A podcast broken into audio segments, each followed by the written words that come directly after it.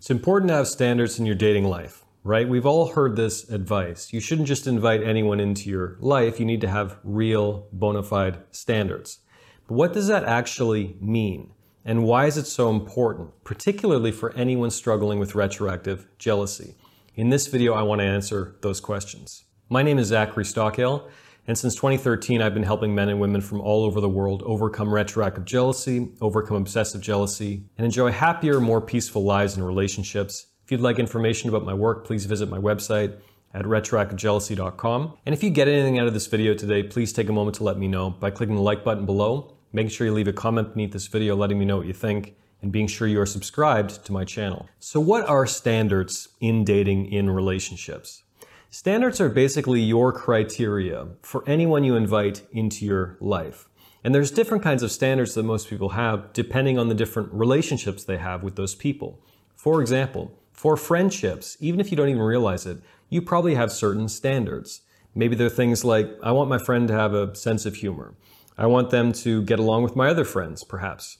I want them to be just a genuinely a good person. I want to be able to confide in them and feel like they're not going to blab it to everyone and their mother. That kind of thing, because we all got standards even for friendships, not just our relationships in our dating life. We also might have standards for who we might be seeing on a more casual basis. For many guys, the standard is she's hot.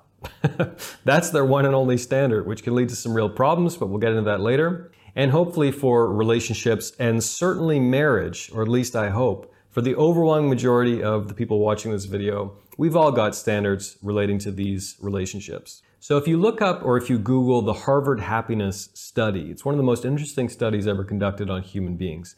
Basically what they did is they interviewed a series of Harvard's graduating class, I think it was back in the 30s. They started interviewing a select group of men in this study every single year, and some of these men are still alive. They're still interviewing them today. And the main conclusion from this groundbreaking study on what makes a good life, what makes people happy, the central conclusion is that the person you marry or the person you spend the majority of your life with, even if it's a girlfriend or boyfriend who you spend decades with, that person, the person you choose to share your life with, deciding who that person is is the most consequential decision that you will ever make. Nothing comes close.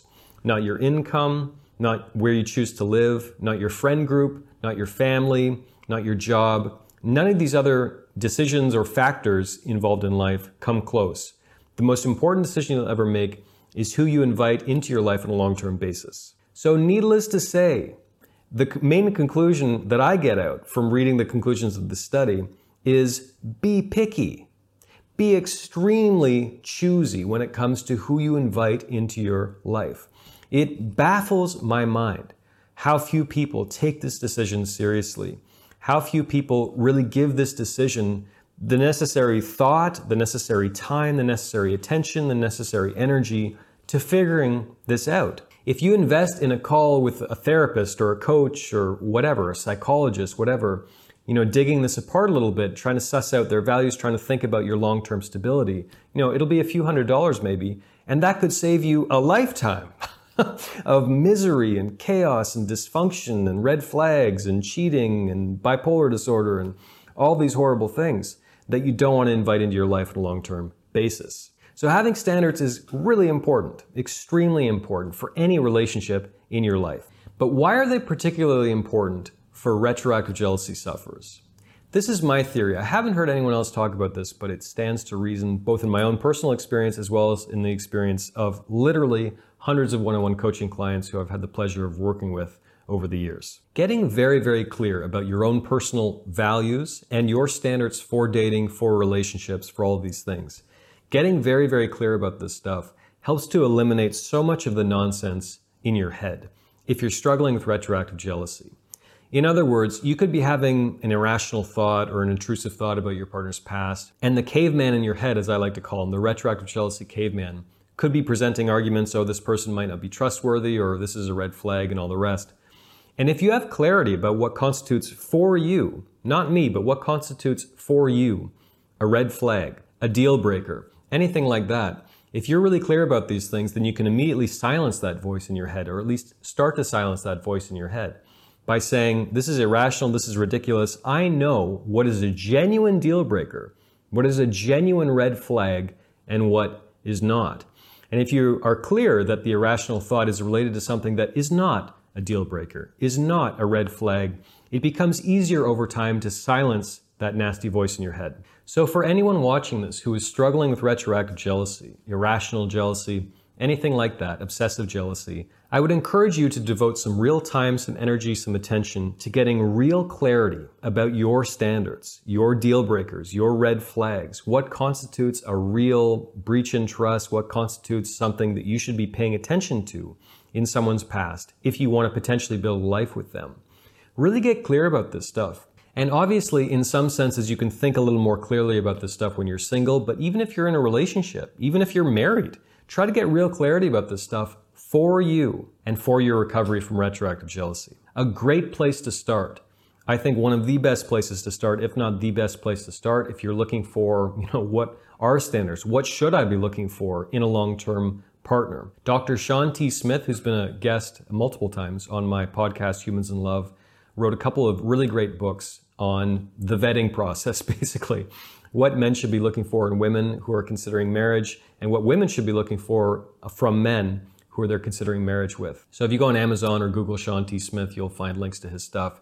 Highly recommend his work. Another thing I'll say about standards before I let you go is once you come up with standards, once you come up with deal breakers, once you come up with personal values, etc., remember that the world, your partner, and ourselves we're not always going to live up to our own values.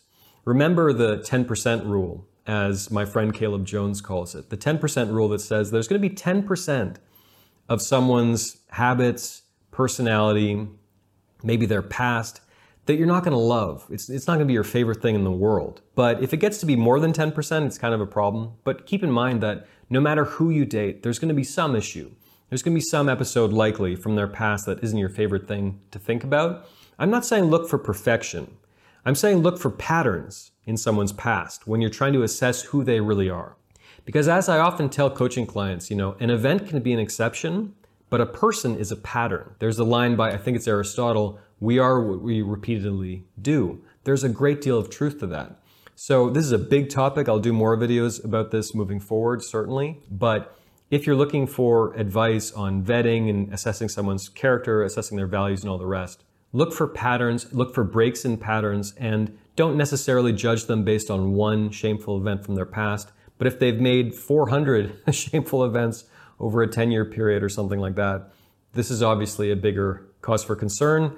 I don't have time to get into that right now, but my basic intention with this video is to encourage you to just start thinking about this, whether you're single or in a relationship. Have your own standards, come up with your own code, your own deal breakers, your own red flags that you feel like you should look for in a person or a partner, and also have the courage to live true to them. You see a lot of people on the internet complaining how the world doesn't live up to their values, and I'm not suggesting do that at all. What I'm suggesting is simply to have values and have the courage to live true to them.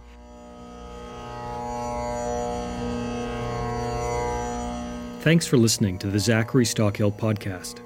If you enjoyed this podcast, please be sure to subscribe and leave a rating and review on Apple Podcasts or your podcast app of choice. To learn more about my work on jealousy, relationships, and more, please check out my YouTube channel at Zachary Stockill. For information about my online courses, books, and coaching service, please visit my website at retroactivejealousy.com.